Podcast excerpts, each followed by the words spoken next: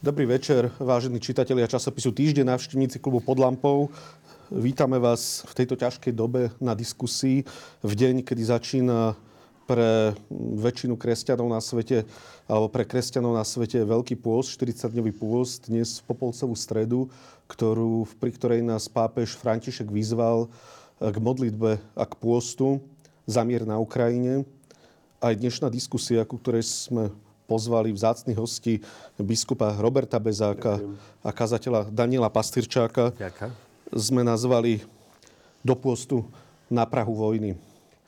Vojna nie je len vecou zbraní, alebo nie je len vecou hybridnej vojny, kedy nás zbranie oberajú o životy, zdravie a majetok, ale je to aj vec, ktorá rozklada našu spoločnosť morálne, duchovne, Práve preto sme sa tu dnes stretli, aby sme zareagovali na túto hrozbu, na tento rozklad.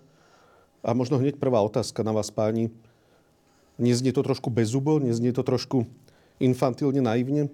Keď nás pápež vyzval, aby sme sa dnes postili a modlili za mier na Ukrajine? Ako to pomôže Ukrajincom? Budem trošku aj ja infantilný.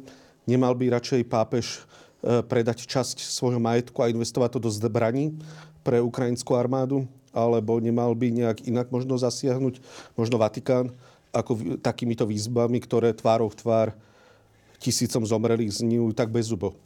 Ako to vlastne je? Ja by som to nestával e, do takého protikladu, že to, že e, Západ podporuje a pomáha Ukrajincom tým, že im posiela zbráne, nie je, nevidím ako protiklad pápežovej výzvy modlitbe a postu. No proste treba si uvedomiť, a je nám to veľmi ťažko, že sme sa ocitli v dobe, ktorá tu pre našu generáciu nikdy nebola.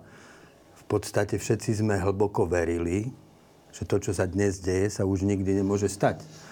Mm, to, čo vlastne tá ruská agresia kremelského vedenia ako rozhodla ako totálnu vojnu voči Ukrajine, ako výzva vlastne, aké musí konfliktu s celým západným svetom, e, vrátane vlastne vyhrážok atomovými zbráňami. E, fakt náš svet posunula na hranice svetovej vojny. Čiže my sa ocitáme vo veľmi novom čase. Ťažko na to hľadáme slova.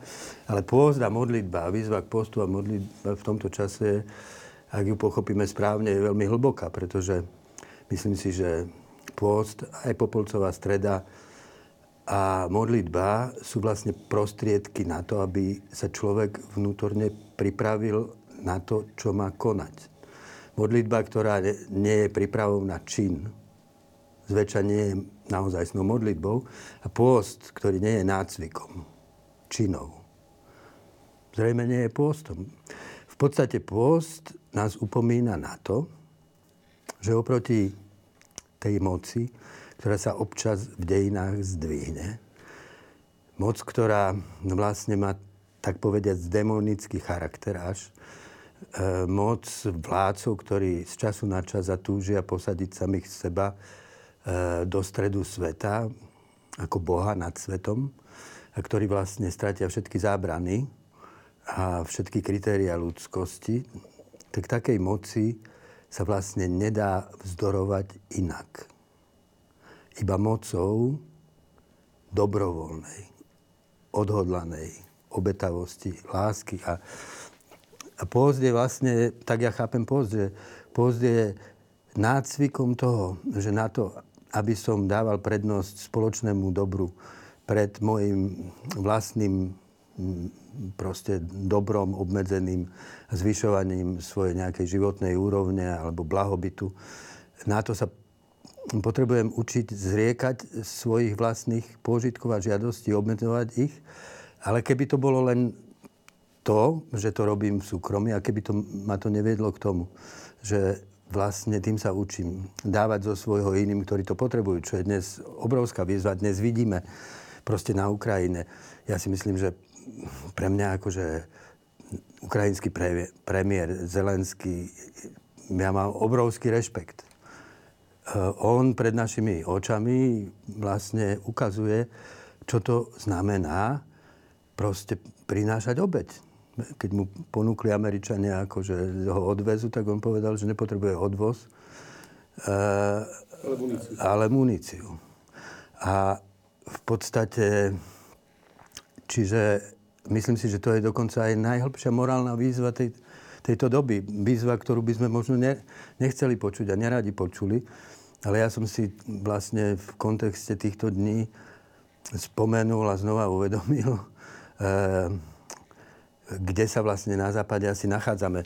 Filo, filozof Žil Lipovecký napísal knihu Éra prázdnoty a tam vyslovil pozorovanie, alebo tvrdenie dokonca, že západný človek už celkom stratil etos obetavosti on to nejako nehodnotí. Skôr sa mi zdalo, že skoro, skôr to aj schvaluje, že to je už vlastne prejav toho naozajstného blahobytu. Že dnes už na západe ťažko nájdete podľa neho ľudí, ktorí by svoj osobný prospech a pôžitok alebo skupinové záujmy obetovali kvôli nejakému spoločnému dobru alebo nejakej idei dobra.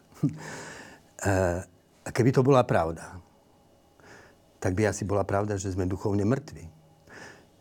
A ja si myslím, že sme sa ocitli v čase skúšky, keď sa nás celá tá doba pýta, či proste e, žijeme. Či to v nás je. E, a ja, ja pozorujem vlastne na Ukrajine, ale aj na Slovensku a vlastne svojím spôsobom v celom svete a západnom svete, ako, ako sa prebúdza tento etos. Ako si všetci uvedomujú, že my niečo zo svojho musíme obetovať lebo inak nezabránime tomu, čo sa deje. E, je nádherné, podľa mňa, ako sa zmobilizovali ľudia, e, koľko pomoci, ako je pripravených pre ľudí, ktorí sa unikajú, koľko peňazí sa vyzbieralo, koľko bytov sa poskytlo. Ale rovnako aj e, zo spočiatku váhajúce, ale nakoniec razantné, aj seba obmedzujúce rozhodnutia akože tých lídrov svetových svedčia o tom, že, že, že sme znova, že sme precitli k tomu poznaniu, ktoré, na ktoré sme zabudli. Že v istých situáciách krízových jediná moc, ktorú možno postaviť proti šíriacemu sa zlu, je proste tá moc e, nezištnej, dobrovoľnej obet, obetavosti, až obeti. Na Ukrajine umierajú ľudia, mladí ľudia, umierajú proste dobrovoľníci, svojimi telami bránia svoju zem. Ja viem, že sme, vojna je vždy zlo, v podstate všetci tí ruskí aj ukrajinskí mladí vojaci sú proste zapletení v tej sieti zla, lebo sa navzájom zabíjajú. Lenže nemôžeme pri tom akože prehliadnúť alebo zatvárať oči pred tým, ako to jedna Ukrajinka mala na transparente, že ak prestanú bojovať ruskí vojaci, skončí vojna. Ale keď prestanú bojovať ukrajinskí vojaci, skončí Ukrajina. A keď skončí Ukrajina, kto vie, kde to skončí? Kde skončíme my? Áno. Dokonca aj vaša církev, hoci nepodlieha vlastne pod Vatikán, sa, církev Bratská teda sa pridala k tejto výzve pápeža Františka, čo si mi hovoril, a tiež e, reagovala modlitbou a pôstom teda aj dnešným dňom. Áno, áno. Dnes ako odtiaľ som sem prišiel, pretože ja neviem, no ja proste od toho štvrtka rána, ja neviem myslieť na nič iné. Ukrajina je vo mne. Áno. Robert, ako chápať modlitbu a pôst v duchu výzvy pápeža Františka, aby sme ňou reagovali na vojnový konflikt u našich susedov. Aký tu nemá od 45. roku obdobu, od druhej svetovej vojny, aký tu nemá obdobu vlastne? No, na svete stále sú vojny, ale možno boli ďaleko od nás. Trocha nešťastné zvolený názov, musím povedať, Michal, musím vyhrešiť. Že pôzd na Prahu vojny vôbec hovoriť o vojne a o pôste, ak sme to chceli spojiť. My sme to teda vždy o pôste rozprávali ako tej príprave 40-dňovej, teda na osla, na cirkevné sviatky, na, na náboženské sviatky skriesenia, teda o smrti a skriesenia. Teraz sme to zapojili do tej situácie v tomto, tak mi to prípada troška, že to, tá výzva je k nejakému pacifizmu, že teda poďme sa modliť a poďme post, sa postiť a, a, a vojna ja keď tak pozerám aj na ľudí, ktorí sú v tej vojne a nepostia sa, aj to sa aj modlia. Veď keď ide človeku o život, tak sa aj modlí. Takže už sa to stalo. Len tak nám to príde, že teda ako keby sme tým pôstom a modlitbou odstránili vojnu. Nie, neodstránime, samozrejme, tá sa už deje. A to, že je tak blízko, tak to cítime viacej. Ale na svete sú stále konflikty. Neviem aj vôbec, či je taký, taký rok v histórii ľudstva, že sa nikde na svete nebojovalo. Teraz je to veľmi osobné, samozrejme, a vidíme sami, aké to je hrozné. Isté to, tá otázka bola, že či tá pápež ako sa má do toho zapojiť aj církev alebo veriaci ľudia. No pomocou, však to je tiež post. Keď vidím, že druhí potrebujú pomoc a počúvam, ako ľudia berú si tých chudákov z svojich príbytkov, to je post. A svojím spôsobom aj modlitba. Ja neviem, že teraz, či si máme klaknúť pred kríž a sa prežehnávať a modliť sa, mi to prípada také defetistické, také, že čo teraz? My jednoducho, ako to aj Daniel povedal, je chvíľa, keď ten pôst modlitba je, je, má byť aktívna.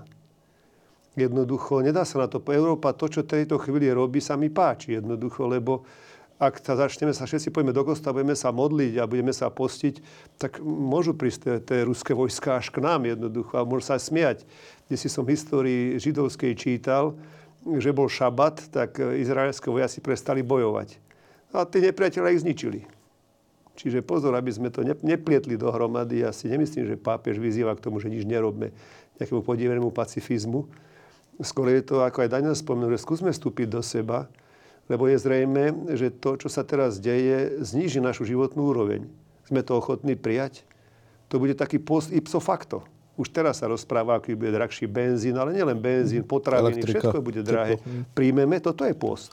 To není post, ktorý tak, tak, tak príjemne ja môžem posunúť, lebo teraz nezjem to, nevypijem to, lebo, lebo to teraz, ako, aj mám to, ale nebudem to užívať. A čo keď to nebudem mať? Keď vidím, povedzme, tie ukrajinské matky s tými deťmi, ako odchádzajú zo svojich príbytkov a nevie, či sa tam vôbec vrátia, idú desi do, do prázdnoty doslova, lebo však oni tu nemajú zázemie na Slovensku, ani, ani nikde pôjdu. Opustia tam ich manželia, tam, muži tam zostanú. To je post. To je post a modlitba ako keby zlo a dobro so sebou bojovali. A možno, že teraz tá, tá výzva pápeža, netreba ju čítať tak troška naivisticky, alebo tak naozaj, že infantilne, že teda ne, nerobíme nič, lebo to je ľahšie. Áno. Poďme sa postaviť pod kríž, tam si klakneme, budeme sa modliť a už tam, čo sa bude diať, to už je mimo nás, lebo Samozrejme, že máme prosiť aj pána, aby tam, aby zakročil. Boh má na to silu, samozrejme. V histórii, teda aj biblickej, sú príbehy, Pozrime sa len na ten známy príbeh útek, úteku z Egypta. Keď teda izraelský národ by bol zničený egyptským vojskom. To nemá šancu na to, aj koľko by ich bolo, ale tých egyptské vojska bolo viacej. A teda pred tým prechodom cez čo Červené more zrazu Boh pomohol. Tak ak, ak takto to je myslené, že tá modlitba aj ten pôzd je výzva smerom k Bohu, aby nejakým spôsobom, čo ochromil napríklad tých, ktorí to spôsobujú, počnú z tej, tej verchušky nejakej tam v Kremli. To je dobrá modlitba. Za to berem, áno, že Pane Bože, tak spôsob nejakú traumu, nejakú ranu, niečo, čo sa stalo. Lepanto tiež, teda bola veľká bitka tiež a tam došlo k veľkej búrke a z ničoho nič vlastne rozbilo, myslím, to turecké vojsko. Mm-hmm. Takže to sú také situácie, ktoré môžeme ovplyvniť len takto. Spomína sa teda, ale to je troška iný príbeh, Ninive, keď ten, ten Jonáš ide cez to Ninive a žiada o pôst a o modlitbu, lebo ináč bude rozvrátené Ninive. Ja myslím, že tá výzva pápeža je troška aj také, taký pohľad spätne na seba sami, aký sme my. U, teda sa, da, sa dali sankcie na Rusko. Tie sankcie budú aj, aj smerom k nám, samozrejme. Lebo zrazu sa už nevieme tak dobre, ako sme boli naučení. Zrazu už ten tok aj, aj, aj, aj ropy, aj všetkého, aj tovarov nebude taký. Zrazu bude, bude niečo nám chýbať nebudú na niečo peniaze. Čiže ten pôst ako keby prišiel k nám. A ja myslím si, že ako si osvojiť si ho je spôsobené, alebo je umožnené zvýšenou spiritualitou. Ak teda mhm. pápež nás tomu vyzýva, aby sme troška prehodnotili svoj materialistický pohľad na život, svoje užívanie si, tak to je dobrá výzva. Netreba, aby predával, aby predával teda Vatikán a kupoval zbranie pre Ukrajinu, to urobia druhý na, na jednej strane zrejme, keď sa na to pozrieme tak, tak úplne logisticky a logicky, no Ukrajina nemá šancu proti Rusku. Jasno, jasné, to, čo oni tam teraz sa deje, to je úžasné. Pre mňa to, je, to sú hrdinovia, lebo oni idú na smrť. Jedna obrovská krajina, ktorá má 150 miliónov obyvateľov a druhá 40 miliónov, to je nepomer. Nepomer armádny. Jednoducho a teraz problém je, že oni nemajú kam odísť. Tí Rusi útočia na nich zo svojich krajín vlastne, tam sa nič nedeje, ale na, na, na Ukrajine sa deje. Tí ľudia v podstate naozaj nastavujú svoje životy. To je veľká výzva, že o čo nám vlastne ide. Ak sa hovorí aj na úrovni teda postu, že čo to má byť, je to oslobodenie sa od závislosti našej na majetku, na, na, na užívanie si. A toto je naša kultúra, ktorá to stále tlačí viacej a viacej. Áno, uži si život, e, máš možnosti, zážitky a, a všetky tie benefity, ktoré nám dnes svet ponúka. Ak toto má spôsobiť tu táto vojna, že nás uskromní, že si uvedomíme, že si musíme navzájom pomáhať vo všeobecnosti, nielen tu, asi, že naša Európa, až do, tak ako som si tak uvedomil, ako prišiel ten COVID, kde si z Wuhanu a nevedeli sme, toto je skutočná nebezpečná globalizácia. Toto je ten hrozný vírus, že nejaká zloba alebo nejak, nejaké chúťky zasiahnu zrazu celý svet. Ja keď teraz počujem, áno, hovorí sa o vojne, no Boh chráň, lebo sa hrozí zároveň, že to nebude, že nejaká, nejaká vojnička. Hovorí sa o jadrových zbraniach. No tak to len prežehnajme potom. Asi naozaj, keď to poviem trošku tak cynicky, čas na pôst a na modlitbu, lebo to je posledný, posledná modlitba, ktorá ľudstvo ostáva. Ano. Ak sa začnú hádzať jadrové zbranie, tak je s nami koniec. S celým svetom. Um, Chcel si reagovať? Ja, ja by som len k tomu dodal, vieš, že ten pacifizmus. Pacifizmus je výborný ideál, ako cieľ, ku ktorému by sme mohli smerovať. Ale sú situácie, proste v histórii, keď prepukne naozaj také zlo, v ktorom pacifizmus sa javí dokonca... Ako zbabelosť. Ako nemorálne. Hej, že Simona Vejlová, známa vlastne filozofka, mystička, bola takmer celý svoj život pacifistka, presvedčená. Všade to presadzovala. Písala do pacifistických časopisov. Ale tvárov tvár Hitlerovi, spočiatku tiež ešte hlásala nejaký pacifizmus a potom precitla. A napísala napríklad, že áno, že Gandhiho cesta mohla byť úspešná. Tvárov tvár demokratickému Anglicku, ktoré rešpektovalo tých ľudí ale t- keby sa Gandhi tým istým postojom postavil proti Hitlerovi, tak by bola celá India vyhladená. Ano. Toto pochopila. A proste je to strašné. Aj pre mňa je to strašné. Je to strašné, ale história pre zlobu človeka, ktorá môže naozaj nadobudnúť gigantické rozmery, e, nás čas od času postaví do situácie, keď existuje iba voľba postaviť sa, obetovať svoj život, vzdorovať zlu, s vedomím, že stiahnuť sa by bola zrada voči svetu. E, Dietrich Bonhoeffer, známy teológ, ktorý tiež mal blízko k pacifizmu, nakoniec svojej kariéry sa zúčastnil z prísahania ktoré pripravovalo atentát na Hitlera. Svojho myslenia, dá sa po, V podstate v posledný deň, už keď Hitler padol, tak na jeho vlastnú žiadosť bol popravený, odstrelený. A tento Bonhoeffer píše e, z... A to je o poste. Píše listy z väzenia a tam píše, že náboženstva uprostred problémov vo svete sa odkazujú, odkazujú k všemohúcnosti Boha, ktorý všetko vyrieši. Ale Evanielia nám predkladajú bezmocného, trpiaceho Boha a dodáva, že iba trpiaci Boh nám môže pomáhať. Ja si myslím, že tá Božia sila je tam, kde sme na strane obetných baránkov, kde trpíme s nimi. To je ten pôst. Uh-huh. Izajaš povedal, že Boh ne, neznáša ten pôst, keď si sypeme e, popol na hlavu a iba mumleme modlitby. Ale pravý pôst je e, ujať sa e, zotročeného, rozdať, uh-huh. dať núdznemu, nasýtiť hladnú dušu. O to ide. Taká tá druhá ťažká vec v Biblii je Kristova výzva, tuším v Matúšovom evaníliu, milovať svojich nepriateľov a inde zase nastaviť druhé líco, keď nás bijú po jednom, tak nastaviť aj druhé. A toto sa, o tom sa ľahko, možno, neviem to, vy ste kázateli obidvaja, možno ľahšie káže, keď to nemusíme reálne robiť a nasadzovať svoje životy, ako to robia u našich východných susedov.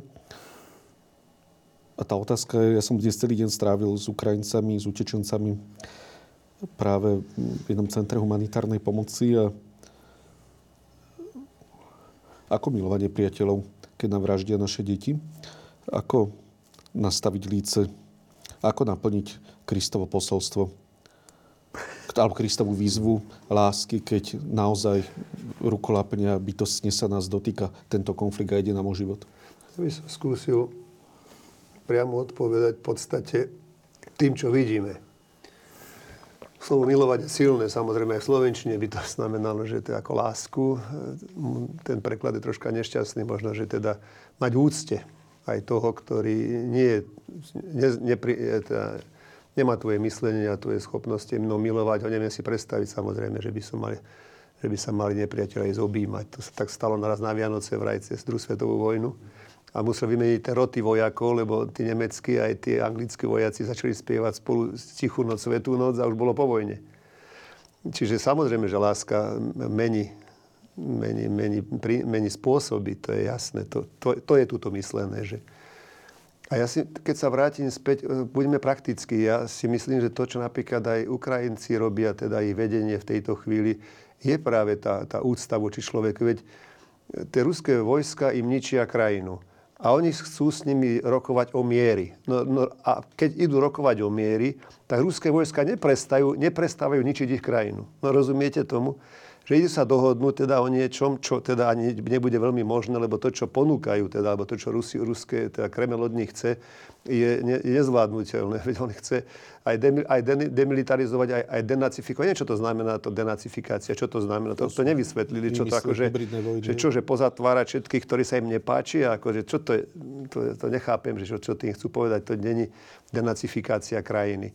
To všetci tí, ktorí sú teraz ako na nejakých miestach a nejakí primátori, tak to všetci pôjdu do väzenia, lebo to je, to je nešťastne povedať. Napriek tomu tí Ukrajinci, to je to nastavenie toho líca, že ich fackajú, a oni napriek tomu idú, on, on idú na tie mierové rozhovory, zajtra majú byť teda, alebo, dnes, alebo dneska, alebo zajtra by mali byť zase.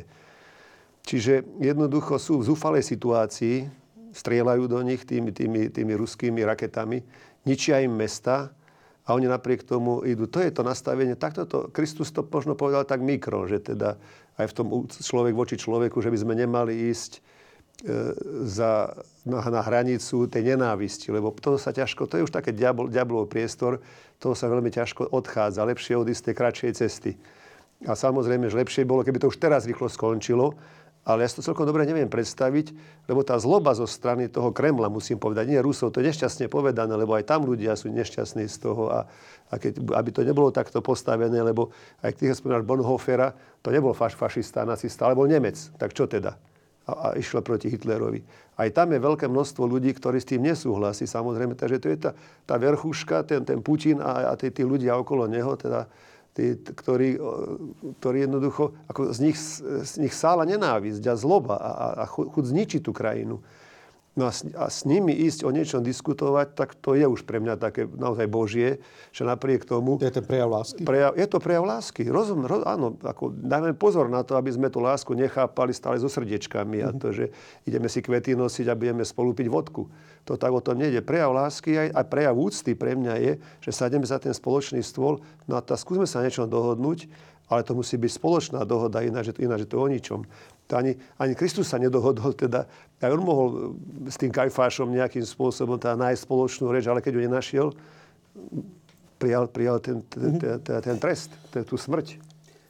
A myslím, že aj tú výzvu Ježišovu k milovaniu nepriateľa a nastaviť druhé lice treba vnímať v kontexte všetkého, čo povedal.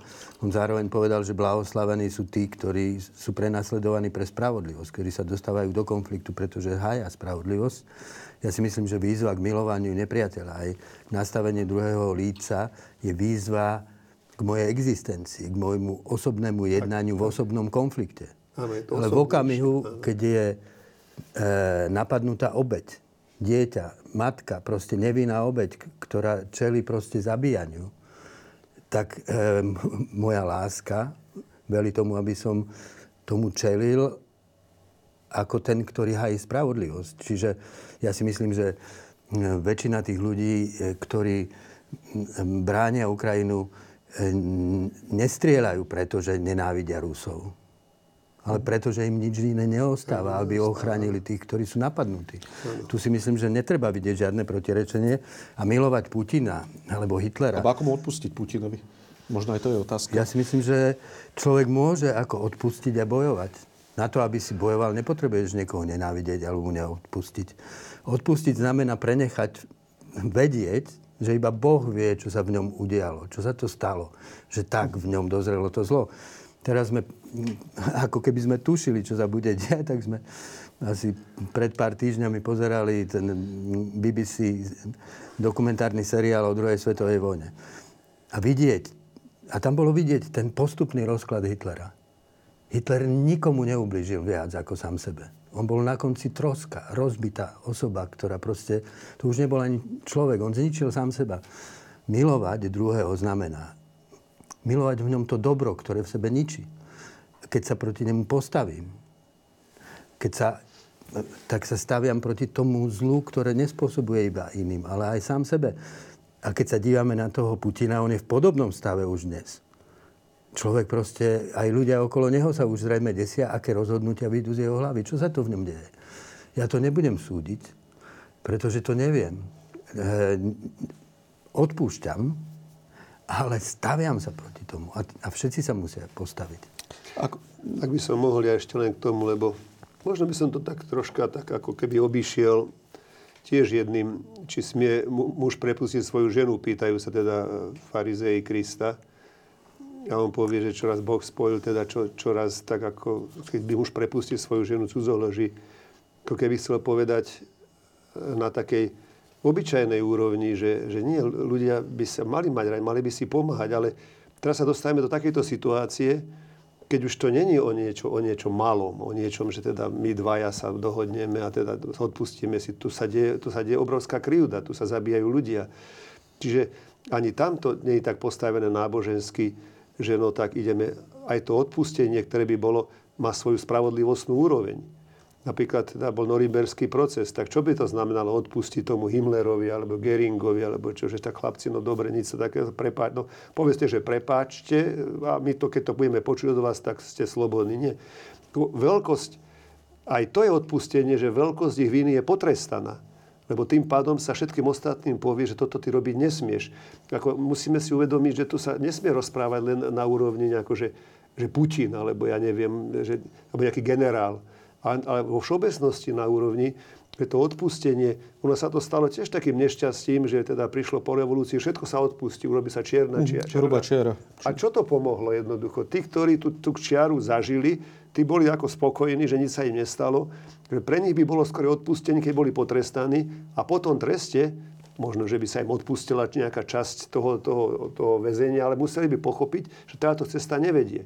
Čiže ja to tiež takto vnímam, že pozor, my keď tak vťahujeme tie Kristové slova, tak nejako ich poposúvame si, ako by to bolo, že a potom sa mi náboženstvo stáva takým pacifisticko-defetistickým, ako takým, aké sme my, kresťania, sa máme utiahnuť do, do úzadia, no však nám je to ľúto, však my to nechceme, nám môžete aj po hlave nás môžete byť, môžete nám aj ublížovať a my vám to odpustíme. Neviem, či to nepovedal tak nejaký Chruščov, alebo že čo sa s kresťania vy stiažujete. Však máte tam napísané, že keď budete trpieť pre svoju vieru, že, ako to je dobré pre vás. No tak keď vám my umožníme to utrpenie, to je cynizmus hrozný. Jasne. A my vám umožníme utrpenie a vy môžete byť radi, že teda môžete trpieť pre Krista. Ale to, to, je, to, je, to je hnusný cynizmus. Nám Chceš zareagovať, Dodio? No chcem len povedať to, že, že vlastne tá Kristová výzva k milovaniu nepriateľa je veľmi aktuálna dnes. Istým spôsobom. Hej, že e, proste tým, čo, tým rozhodnutím Kremla, tým, že on vlastne vy, vyhlásil vojnu celému západnému svetu a chce zmeniť pomer síl vo svete podľa svojej predstavy. A, a začal šíriť vlastne naozaj mor nenávisti z toho centra, sme všetci ohrození. Sme ohrození tým, že sa nás tá nenávisť zmocní. Ja si myslím, že to je povinnosťou morálnou každého z nás. A to je vlastne to z modlitby. Že nenecháme svoj hnev a strach nakaziť touto nenávisťou. A prestať vnímať, že každá ľudská bytosť má nekonečnú hodnotu. Počúvam správy, že sa naozaj už dejú také ukazy, že proste ľudia nenávidia Rusov ak sa, po, ak sa podarí e, nakaziť touto proste kolektívnou nenávisťou, tak sme prehrali. Ako vlast... Rusi sú rovnako, Ruski, občania Ruska sú rovnako obeťou toho, čo sa deje, ako Ukrajinci. Oni sú vlastne rukojemníci Ako rozprávať a uvažovať o, možno o Putinovi, o Rusoch, aby sme si ich nedemonizovali? No, na túto otázku ja mám takú odpoveď, že myslím si, že musíme byť, mať otvorené oči a byť pravdiví. A možno v niečom, ak pochopíme, že, že to zlo, ktoré sa zrodilo kde si v tom think tanku e,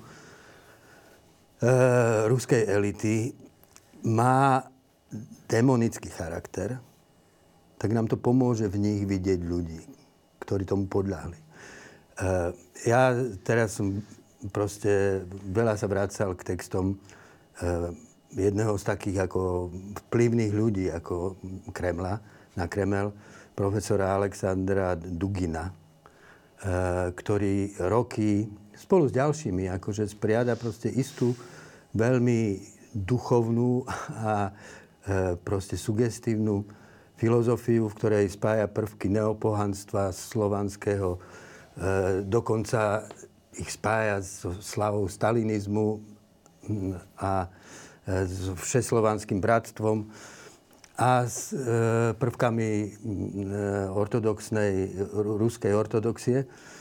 A jeho texty, keby si ich čítal, už dávno, nie dnes, roky dozadu, majú úplne apokalyptický charakter. Hovorí, že sa chystáme na poslednú vojnu, ktorá bude svetovou vojnou. To je človek, ktorý má veľký vplyv na Putina. Má veľký vplyv na Putina, má vplyv aj na Kirila. Je to úplne preukázateľné. A on hovorí o veľkej svetej vojne, akýsi Armagedon, ktorý sa blíži, to bude posledná vojna, v ktorej akože dehumanizovaný, proste liberálny, skazený západ bude čeliť vlastne e, sile akože toho proste toho svetého slovanského, ruského očistného zápasu.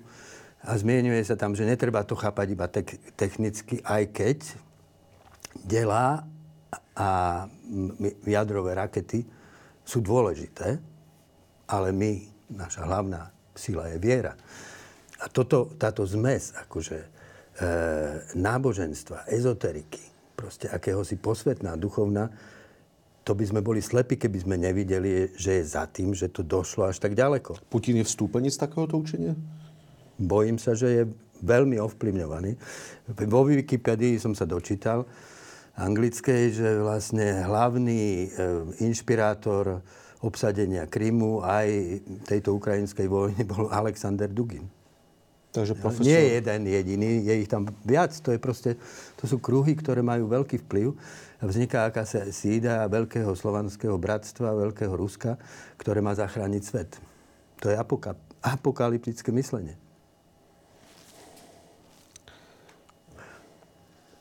A práve tým, že je apokalyptické, možno ho označiť, označiť za démonské. Vieš, v Biblii je niekoľko textov mm. u prorokov, ktoré hovoria o rôznych panovníkoch. Napríklad e, panovník Týru, ktorému prorok hovorí, teda tento Boží odkaz. Pretože ty, hoci si človek, hovoríš, že si Boh. A namýšľaš si, že si Bohom centre mori, že si, máš všetku múdrosť a, a moc. Ty si predsa len človek a budeš zbrhnutý do jamy a do prachu pred očami všetkých. Alebo Izajášov odkaz babylonskému kráľovi. Ako si padol, ty jasná hviezda. Nebeský syn ktorý si si podmaňoval národy, pred ktorým sa tria, triasli proste kráľovstva. Teraz si zvrhnutý do jamy, lebo si povedal, povýšim svoj trón na ne, nad nebesia. A bude, ja sám budem ako naj, najväčší, hej? ale si hodený do jamy a všetci žasnú na tvojim osudom. No proste, tým chcem povedať, že pro, proroci, ktorí písali stáročia pred našim letopočtom, pozorovali presne ten istý pohyb, ktorý sa opakuje. Vravím, videli sme ho v minulom storočí. Presne to sa udialo s Hitlerom, so Stalinom. Ako vytvárať príležitosti, aby ľudia, ktorí doteraz verili v Putina, boli z neho očarení, tých je aj na Slovensku veľa, mohli zmeniť svoj názor a nestratili pritom svoju tvár? Pretože oni nezmizli zrejme jeho obdivovateľi a stále má veľa obdivovateľov napriek tejto vojne, ja keď som s priateľmi na Balkáne v kontakte, tak oni stále v podstate nejak viac menej hovoria, že to dobre, tak trošku to Rusko prehnalo, aj mnohí Rusi to hovoria, ale aj Ukrajina nesie svoju vinu. A že Putin vlastne robí dobre, lebo chce očistiť ukrajinskú spoločnosť, chce očistiť vôbec Európu od nacizmu, ktorý tu začal prekvitať. Ako pomôcť ľuďom zmeniť názor, aby nestratili svoju tvár, lebo pre ľudí to musí byť aj ťažké, keď človek desiatky rokov, však Putin je tu 20 rokov pri moci ľudia naozaj dlho mnohí verili Putinovi aj na Slovensku? To je ťažká otázka, lebo takisto by som mohol povedať, že ako spôsobiť, aby Nemci nemali radi Hitlera. Teda nemyslím tým samozrejme všetkých, ale tí, ktorí ho milovali, tí, ktorí vlastne stáli za ním. Však teda vidíme tie obrázky, keď všetci hajlujú, tam ženy plačú, hádžu mu tam kvetiny. To sa nedá. To sa nedá vysvetliť. To je niečo ako, ako, ako náboženstvo, ako viera. Ľudia, no áno, kde si to povedal Nietzsche, myslím, že keď sa vzdáme Boha, tak na to uprázdnené miesto niekto musí prísť. To je priestor pre diktátorov, ktorí sa zmocnia teda toho, toho ľudu a e, ja keď tak počúvam teda aj ten spôsob propagandy, to taká náboženská propaganda, aký, ako si aj ty povedal, že my sme predurčení ten mesiánsky princíp, to, to, to není židovské náboženstvo. To je, to, to je stále, to cítime, to boli faraóni, to stále bol ten princíp toho, toho, toho boha slnka, toho výronu, ktorý je v tom zmaterializovanom človeku, faraónovi, alebo to zmocnenie sa. Je to trocha asi ja som tak nad tým rozmýšľal, že prečo to tak chutí mnohým tak sa zaštiťovať tými autoritárskymi osobami, osobnosťami je to vec asi aj osobnostná. Jednoducho potrebujem niekoho, kto mi povie, toto spravíš, tak to pôjdeš. To je, je to vec asi aj vnútorná, charakterová toho človeka. Teraz ja nehovorím nič, že to je zlé, no tak je to tak vždy, že vždy boli také, také že silné osobnosti a slabšie a tí, ktorí vedeli sa rozhodnúť, tí, ktorí sa, sa boli, stále lavírovali, nevedeli, čo chcú No a Putin sa tak, ako, ako keby ho tak budovali tiež. Ako sme to do smiechu, keď ho vidím ako v tých vojenských gatiach a s tým holým vrchom tam, kde si beha a chytá rybky a čo si. To je také, no ako je to žartovné, lebo toto nie je to, že čím sa, čím sa, čím, čím sa stáva chlap chlapom, že teda kde si e, chodí, pobehuje tam v kimone a ukazuje sa, že aký on. Ale pre na mnohých to robí dojem a zdá sa, že, že ja som tak na, aj slovenskej spoločnosti si všimol, že ona je taká rozdelená, tak pol na, na, pol, na pol možno ani nie, ale je tá, ktorá je taká, že seba vedomá si seba, nehovorím seba, vedomá si seba a nepotrebuje na všetko mať určenie a dirigenciu. A je taká, ktorá má rada autoritu, autoritatívnosť, že in, ako keby im to, im to chutí niečo na spôsob naozaj tej, tej, toho, toho kráľa, alebo tej, toho vodcu, alebo tak aj Nemci podľahli čaru Führera. No a a to je to nebezpečenstvo, že do akej miery, povedzme aj v tom Rusku, to až tak ďaleko zašlo, že sa stali očarení tým, ako keby sa oni báli seba samých, svoje zodpovednosti za svoj vlastný život. To je problém teda aj toho západu, že áno, tam sa to môže ten individualizmus až veľmi vytláčať do popredia. Akože ty mm-hmm. môžeš robiť, čo chceš, môžeš byť, čím chceš. To je presne naopak, ako to Rusi chcú, lebo tam tá, tá, tá spoločnosť toho, toho, tá družstevná, by som to družstvo, teda ten kolchos, alebo čo si to budovanie je naozaj postavené na tom, že potom je tu nejaká strana komunistická, UV, ústredný výbor, na, na čele ústredný generálny tajomník, rozhoduje o všetkom. Čiže to je už tá mentalita. A teraz, keď ja tak aj sledujem, mne to prípada troška až také komické, že keď ten, ten tajomník, ten generálny tajomník by už nemal byť ďalej tajomníkom, lebo len dve funkčné obdobia sú, tak sa zmení zákon, zmení ano, sa ústava. Ano, ano. To na západe neexistuje jednoducho. Ten prezident je vynikajúci, povedzme v tej Amerike, dvakrát a ideš preč. A toto je, tu sa stretávajú keby dva svety. A samozrejme, že pokiaľ v hlave niektorých ten svet je, bojím sa tej zrážky, lebo to sa nedá len tak ľahko ako povedať si, že ten, áno, teraz mnohí vytriezvia z toho. Aj to, čo sa deje, ale, ale mnohí zostanú. Mnohí príjmu tú, tú propagandu, mnohí povedia, lebo fakt je, teda to je pravda, že Ukrajina sa vlastne až po roku 90, až keď padol komunizmus v Rusku, sa mohla nejakým spôsobom emancipovať. A bolo tam veľa chýb, ako u nás, keď otázka Maďarova Slovákov, neboli tiež... Máme nacistov v parlamente, no, keď už teda hovoríme o denacifikácii. A, a najväčší slota na, no, zo Žiliny, na, najväčší ide na tankoch proti, proti Maďarom. Aj u nás to bol, našťastie maličky. No ale Rusi to berú veľmi osobne to brali. Ja viem, že tí, keby na tých Ukrajincov boli zatlačili iným spôsobom, že oni zatlačili na nich armádou, vojskom. Oni to tak berú, že keď ty ubližuješ... Ale to, zasa, to zasa není taká pravda, lebo dobre, keď som pozeral tie, tie dokumentárne programy, im až na tom na Donbase ani nezáležalo, ani na tých ľuďoch, na tých Rusoch, tak, že by teda ich vyzdvihli životnú úroveň, alebo aj ten Krym. Jednoducho ide mi išlo o to ďalšie územia a mhm. rozšír. Mm. Že tu je nejaká iná mentalita, ktoré aj nerozumiem. Ja sa vám priznám, že na čo tomu obrovskému Rusku ešte je treba niečo viacej. Už, už toľko toho máme, že aj takto nestihneme obhospodariť. Má to obrovskú krajinu, majú pomerne málo obyvateľov. Tá Čína je obrovská a je menšia ako Rusko. Čo by mali mať strach skôr z tých krajín, ako je Čína, ktorá bude musieť pozerať postupne, že teda, však tých Rusov tam je nejako málo, tak čo keď sme si my odkrojili? No, to už aj robia. A čo keby k tomu došlo? Čiže jednoducho, ja si nemyslím, že je možné to nejako takto ako vysvetliť a teraz sa povieme, no poďte sa na toho Putina, čo robí. To už musí byť troška aj také, ako sme v poste a post, na konci sa chceme troška aj pripomenúť si, že, že to je tá metanoja. Áno. Že musia zmeniť zmýšľanie tí samotní ľudia, musia sami sa pozrieť, že o čo nám tu vlastne ide, že toto, toto chceme naozaj a kam to celé má zájsť. Ja, ja tomu nerozumiem. Keď aj Rusi zvíťazia na Ukrajine, čo z toho pre Boha živého budú mať? Veď oni tých ľudí, oni tú krajinu zničia, tam príde nenávisť a oni tam potom prídu ako čo? Ako osloboditeľia. Ja, ja nechápem ako filozofiu. Mi to tak príde, že, že urobme to a čo z toho bude, to z toho bude. To je to hrozné. A, a a sú tu určité parametre, ktoré by som povedal, že rozumný človek by si mohol uvedomiť, že, a to, že kam to celé ide. Aká je logistika toho. A to by mu mohlo pomôcť, aby pochopil, že tak, tak, tak, tak Putin to prehnal. Rusi majú velikářské maniere dlhodobo. Daniel? Ja som k tomu chcel povedať to, že, že ja si myslím, že Putin a teda tá, tá elita, ktorá ho obklopuje, e, nás už niekoľko rokov nenecháva ako na pochybách, že o čo im ide. Oni chcú zmeniť mocenské pomery vo svete. E, rozpad Sovietskeho zväzu považujú za najväčšiu geopolitickú tra- tragédiu.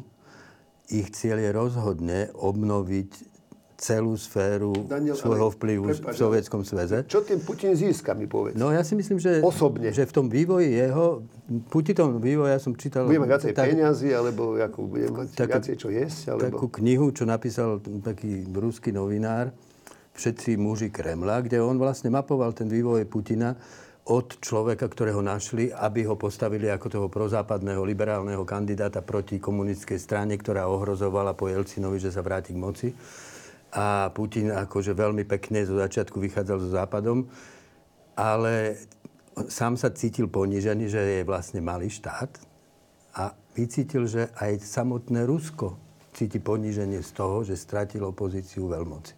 V istom momente toho vývoja proste mu prišla vhod práve táto mytológia Veľkého Ruska, ktorá dnes je hnacou silou proste týchto vízií a začal postupne, úplne cieľavedome, pracovať k tomuto, tomuto smeru. Preto si myslím, že my môžeme úplne vedieť, že čo on urobí následne, ak ho nezastaví svet. Hej? Uh-huh. On chce toto veľké Rusko a chce konfrontovať vlastne tú západnú civilizáciu ako veľmoc, ktorá bude obnovená. Ale k tomu problému vlastne s tými ľuďmi, ktorí akože stále sa cítia, ako keby teda si cítia toho Putina ako čosi dobré, Myslím si, že tam je hrozne metúca jedna vec.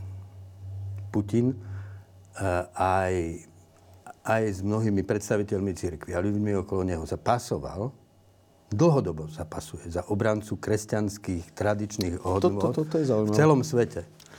A ja si myslím, že mnohí ľudia, takí bežní, akože práve preto voči nemu majú tú, tú úctu. Oni proste majú pocit, že on ochráni vlastne tento svet, ktorý je ako keby zaplavovaný tým západným liberalizmom pred stratou konzervatívnych hodnôt, ktoré si veľmi vážia. A pritom mu odpustia všetko. A zatvárajú oči a mnohé veci možno ani nevedia, čo Putin robí. A tu si myslím, že toto odráža istú krízu na západe. Hej? Ja si myslím, že proste západná demokracia môže fungovať ako a prekvitať zdravo iba vtedy, keď v nej bude veľmi silný politický stred, kde umiernení konzervatívci a umiernení progresívci sa dohodnú na udržateľnom ro- rozvoji a spolužití a budú si navzájom ctiť hodnoty, ktoré presadzujú. Na západe sa už niekoľko rokov, možno už aj 10 ročí deje to, že sa vedie zákopová vojna medzi konzervatívnymi a progresívnymi hodnotami typu buď alebo, buď všetko alebo nič. Každý chce dosiahnuť všetko. A práve toto vytvorilo priestor, preto aby mohol e, Putin a tá jeho elita šíriť túto propagandu a nachytať toľko ako vystrašených duší, nie len na Slovensku, aj v rôznych zemiach na túto... áno. A ešte jednu poznámku k tomu si myslím, že mali by sme rozlišovať medzi ľuďmi, ktorí to takto úprimne, ako že ten svoj strach premietli do Putina a medzi ľudí, ktorí úplne zištne e, sa pridali na tú stranu.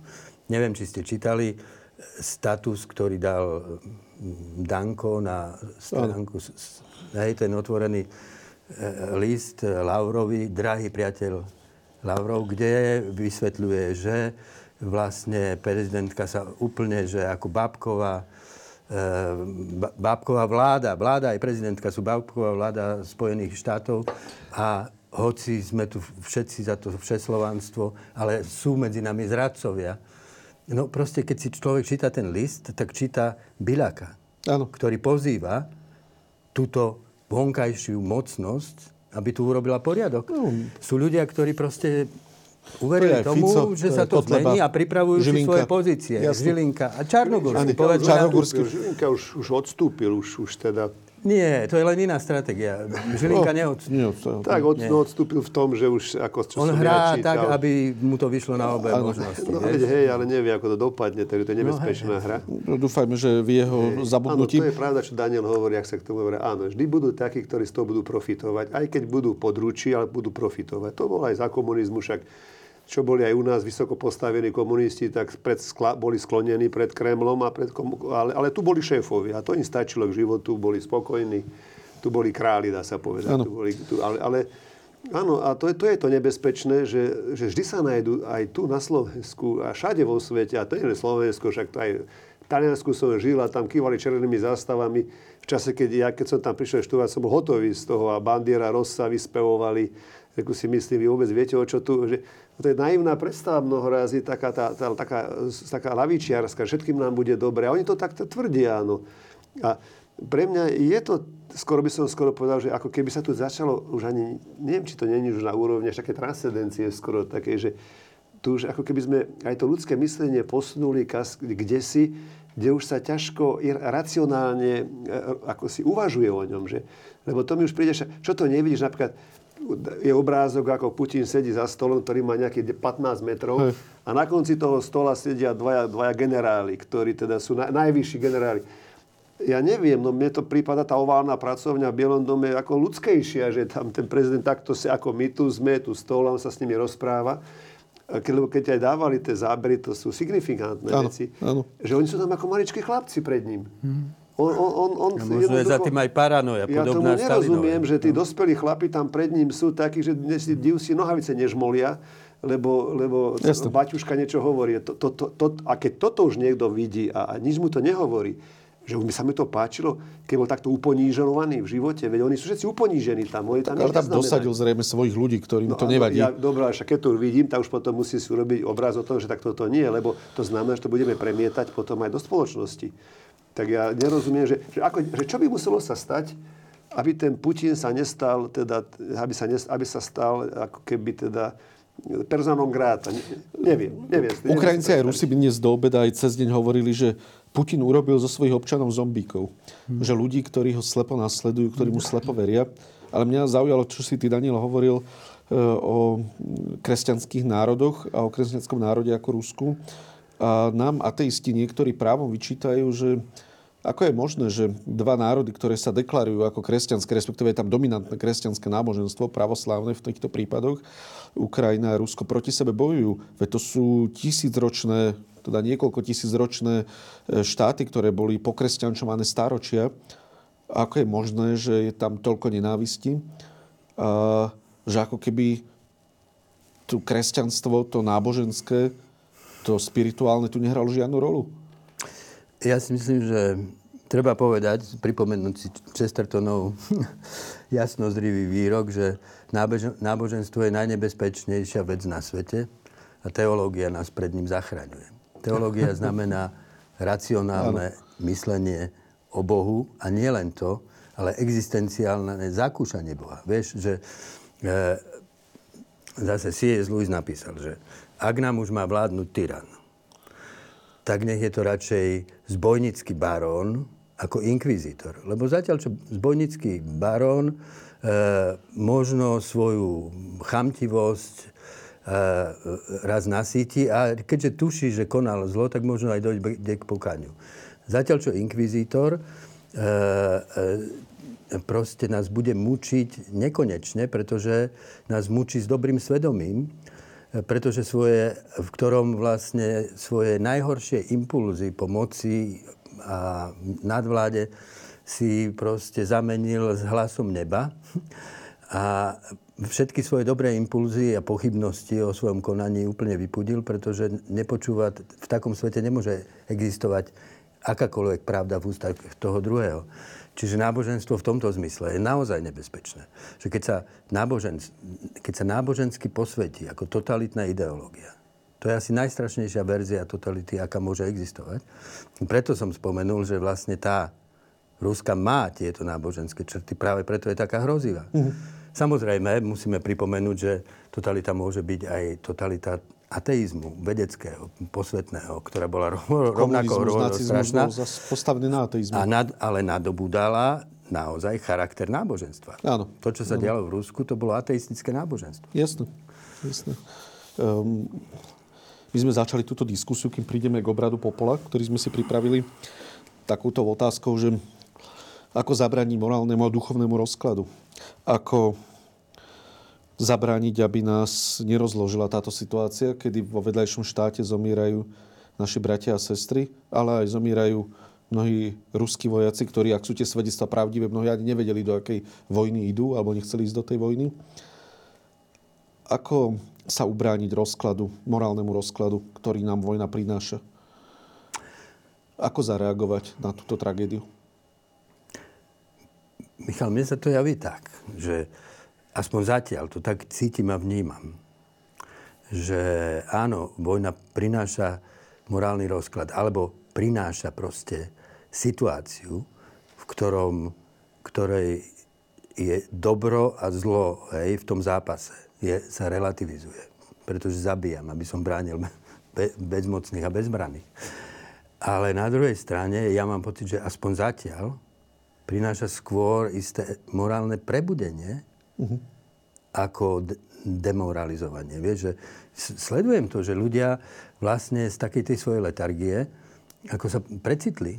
Ja si myslím, že čím ďalej, tým viac cítia, že my musíme mať odvahu. Musíme e, mať odvahu k obeti, musíme odvahu čeliť zlu, keď príde k nám, však ono je blízko. je veľmi predstaviteľné, že za pár dní budú padať bomby aj na naše územie. Vieš, sme toho účastní. Robert hovoril o jadrovej hrozbe dokonca. A môžeš povedať, že, že ten um, ukrajinský národ je v morálnom rozklade? Nie je. Naopak. Ja si myslím, že proste mnohí ľudia tam proste preukazujú toľko statočnosti a hrdinstva. Ja keď proste počúvam tie akože vyjadrenia ich prezidenta, tak mám slzy v očiach. Ja ho proste obdivujem, pretože ja si aj neviem predstaviť, že by som bol taký statočný. Uh-huh. Čiže a na druhej strane je pravda, že vlastne tá atmosféra v Rusku je úplne opačná. Ľudia sú demoralizovaní v tom, že sú vlastne udržiavaní v tej letargii. Ale aj tam prebieha prebudenie. O tom som si istý aj preto, lebo môj brat, ktorý chodieva do Dubny vlastne toho vedeckého mestečka, e, tak mi písal, že sa to tam mení. Pre, prečasom hovoriť o Putinovi, kritizovať Putina, alebo vlastne aj, aj tie vojenské akcie voči Ukrajincom, to bolo akože proste tabu, zakázaná vec. Hovorí, ja sa s nimi o tom nemôžem rozprávať. Oni sú jak jeden muž za Putina, títo intelektuáli, vedci, jadroví fyzici. Ale teraz sa to mení. Dávajú statusy, e, ktoré, ktorí sú proti Putinovská, ktorí sú proti vojne. Však vieme, že už koľko vedcov vlastne pozdvihlo svoj hlas, nielen vedcov. Hej, tá riaditeľka toho Moskovského štátneho divadla, ktorá no, povedala, no. že nebude príjmať plat od vraha. Kto vie, čo je dnes s ňou? To si vyžaduje veľkú odvahu dnes toto v Rusku urobiť. A to sa v Rusku deje. Možno, možno to, a to určite nie je málo. Čiže mám pocit, že v niečom sme sa ocitli v stave morálneho prebudenia. Dokonca Európska únia, ktorá naozaj pôsobila akože veľmi morálne ospalo, sa zmobilizovala k tomu, že vlastne dokáže robiť rozhodnutia, ktorým ublíži aj svojmu vlastnému blahobytu. A nám, dúfam, že nám to vydrží, lebo ja som... No, dúfajme, že to vydrží. Ale... Zamestnaný sociálny pracovník a my sme zvyknutí humanitárni pracovníci na to, že keď je nejaká kríza, tak je mm. veľká tá vlna solidarity, ale tá vychladne. Napríklad na polsko-bieloruskej hranici mm. stále zomierajú ľudia, mm. stále zomierajú utečenci, ale v médiách už je o tom není nič.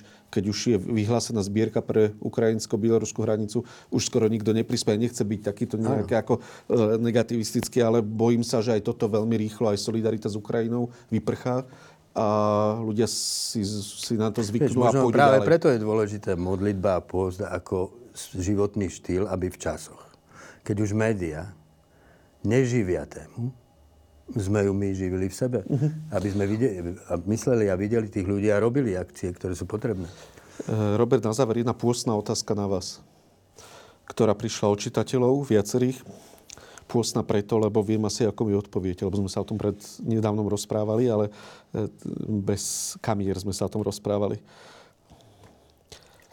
Čo sa zmenilo vo vašom živote po odchode pápeža Františka?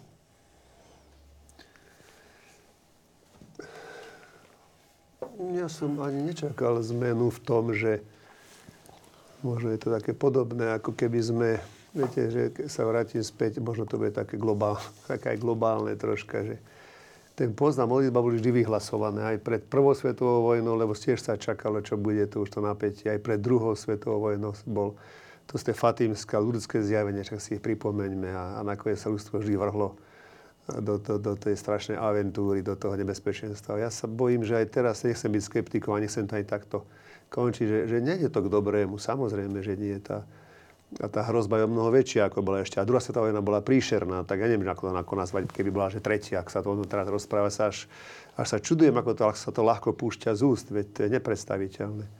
Na druhej strane ale zase som aj veriaci a Kristus nehovorí, že príde, keď bude už ničená zem.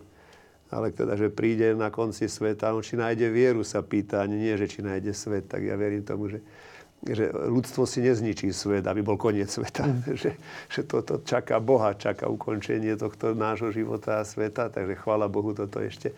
A skepticizmus toho, že koľko to môže stať obeti, čo už aj stojí teda. Stojí. Každá tá vojna priniesla obrovské množstvo obetí. Ľudstvo prežilo. Ale stačí takto povedať, ja, že, že, že však niekto tu prežije, keby aj bola nejaká ďalšia vojna, že však niekto tu prežije, to je, čo to je za rúhavé vyjadrenie? My, by sme, my nechceme ísť tou cestou, že vedieť sa vrátiť z krátkej cesty znamená, že sme sa už poučili. Možno aj preto tá Európska únia koná ako koná, lebo si uvedomuje, že tu sa nedá očakávať, že nejaký pakt sa popíše a kde si sa podpíše nejaká Mnichovská dohoda alebo nejaká Minská mm. dohoda. No a čo sa týka mňa, ja som tiež na takej istej keď sa vrátim do tej otázke. Ľudia sa pýtajú, že čo sa malo stať. Stalo sa, čo sa malo stať. Ja som to povedal aj do Vatikánu, že Vatikán si neosvojil konanie pápeža. To ste po jeho odchode povedali? Áno, som povedal smerom teda ľuďom, ktorí sa stretávajú s vatikánskymi špičkami, že jednoducho pápež urobil gesto, ktoré ale nenašlo odozvu v cirkvi. V tom zmysle teda tej oficiálnej cirkvi. Tí, ktorí sú tam na tých kongregáciách, tí, ktorí jednoducho po tom, čo pápež spravil, mali spraviť to, že by to teda naozaj, aspoň aj keď to neprehodnotím, a som povieme, že čo sa tu naozaj muselo stať, keď, keď ten pápež prijal toho bezáka, keď bol s jeho rodinou, keď spolu celebrovali omšu v Šaštíne, že teda niečo musíme my prehodnotiť. Všimnite si, ani církev to neprehodnotila. Nič, ostalo ticho. Slovensku myslíte? Vôbec. Všeobecne. Vatikán. Slovenská církev robí len to, čo Vatikán spraví. Vatikán ostal ticho. Keď som bol prvý raz, keď som bol s kardinálom Vlkom u pápeža, za týždeň vyšlo sekretariat štátu napísať, že to bolo len také ako dobrodenie, že to bolo len taký, také taký keby... áno, že dobre, že boli, ale to pápež robil, sa stretáva s takými e, chudákmi, ako je aj Bezák. Teraz nevyšlo nič, lebo sa, už by to nebolo vhodné, ale, ale nevyšlo nič. Uh-huh. Takže, a to mlčanie je také zvláštne, viete? To mlčanie, Čo znamená áno, to mlčanie? To mlčanie znamená, že teda pápež to gesto spravil, ja som tomu rád, je to gesto srdečné, to je to milovať asi toho blížneho svojho, ale, ale nie je dotiahnuté do konca. Čiže jednoducho, mnohé veci treba dotiahnuť do konca. Treba povedať si, ak teda pápež aj to treba povedať. Stretol sa s ním len preto, že je to teda ako teda nejak, naozaj taký, že, že syn církvy a aj on si zaslúži s ním stretnúť. Keď teda pápež sa stretáva s hocikým, tak aj on je ten hocik, hocikdo. Alebo to bola určitým spôsobom tá rehabilitácia, ktorú teraz treba naplniť aj v zmysle spravodlivosti. Aspoň sa vrátiť na začiatok a povedať si, kto to vlastne písal, čo to písal, prečo to bolo, ako to možné bolo tak rýchlo ho odvolať, ako to je možné, že je emeritný arcibiskup, on sa, on sa nepýtal na demisiu, tak je odvolaný, ak je odvolaný, tak prečo bol odvolaný že nič z toho... To by mal kto urobiť? Stanislav Zvolenský? Nie, on s tým nič nemá. On... Alebo kto by vás mal... No to je Vatikán, to sú kongregácie. Ale na Slovensku myslím, že kto by na vás mal osloviť? Tak oni sú, oni sú slabí na to. to jednoducho to, to si mala všimnúť církev, lebo oni si to všimli, však teda boli obrázky aj, aj, v, aj v Rakúsku, či teda v talianských časopisoch. Vatikán e, ako vedeli však tí, ktorí boli s ním, kardinál Parolin tu bol dokonca, to je sekretár štátu. Videl ma tam aj na tej omši, ma tam, oproti nemu som sedel, ale ostalo ticho že toto je to nebezpečenstvo, toto je niečo, hmm. čo je aj v malom vo veľkom, že ak sa takto církev chce správať, nestačí len pozdná modlitba. Treba robiť aj tie správne gestá, ako sme povedali. Treba mm-hmm. tie správne kroky. Čiže budem troška taký osobný, že to mikro a makro sú spolu súvisia. Mm. Jednoducho, ak my čakáme o tom, že to, to, to zlo sa zastaví, alebo sa teda nejakým spôsobom už hranica, tak to musíme spraviť aj v tých malých veciach. Ja nečakám, že sa vrátim kde si do Trnavy, alebo čo. Konec koncov môžem povedať, že 10 rokov prešlo. Je to hrozne veľa v mojom živote.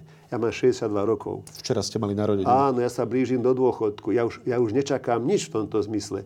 Ja by som skôr povedal, ako si aj ty dobre povedal, že je to otázka spätná. Čo by to malo s nami spraviť? Nie, čo to spraví so mnou, ale čo by to malo spraviť s nami? Do akej miery mi to môže pomôcť, aby som urobil reflexiu, tú, met, tú metanoju, Kristus hovorí, kajete sa, verte evanieliu. Tak čo je to evanieliové? To praktické. Lebo my, ten, my stále, ako keď sme rozprávali o niečom, že urobme nejaké pekné gestá. Ale nemusia byť do hĺbky len také, že pomodlíme sa. No.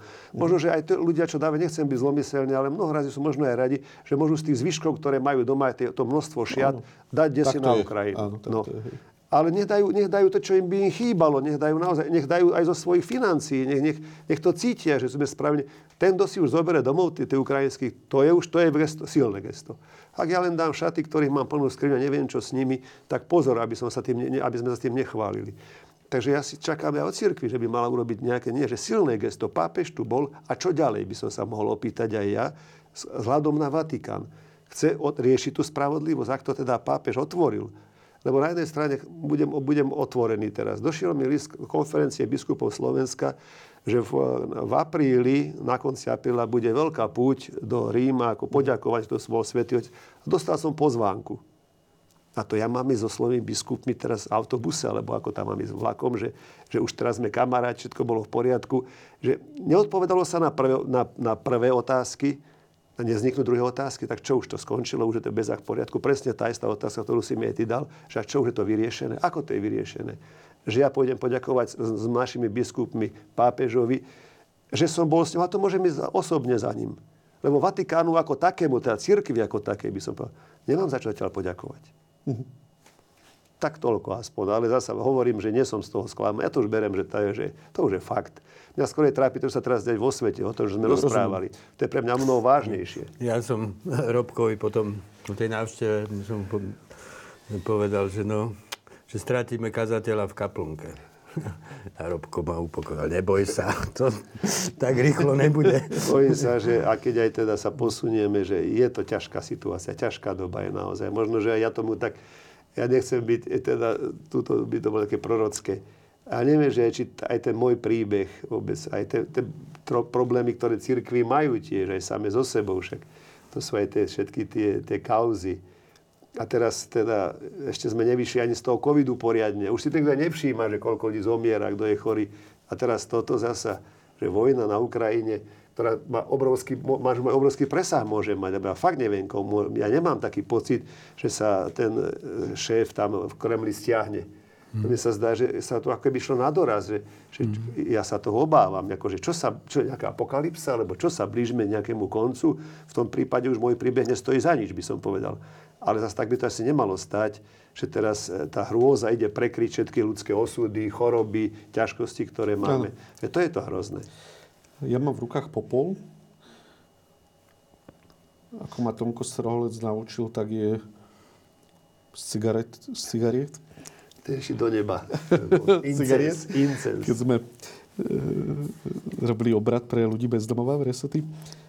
A ja ho dám vám. A čo znamená ten popol a prečo si vlastne znakom popola vždy na Popolcovú stredu, aspoň katolíci, neviem, či aj iné cirkvi, ale kresťania e, sa značia znakom popola. Čo to znamená ten obrad, ku ktorému Škoda, sa že tu není ten Putin náš, ja by som mu ten popol na čelo nasypal a že prach si na prach sa obráti, lebo Alebo, po, pre alebo každého- popol Ukrajiny. No. pre každého diktátora by to mala byť pripomienka, že, že nie, je- nie je nesmrteľný. Tak aj Stalin si možno...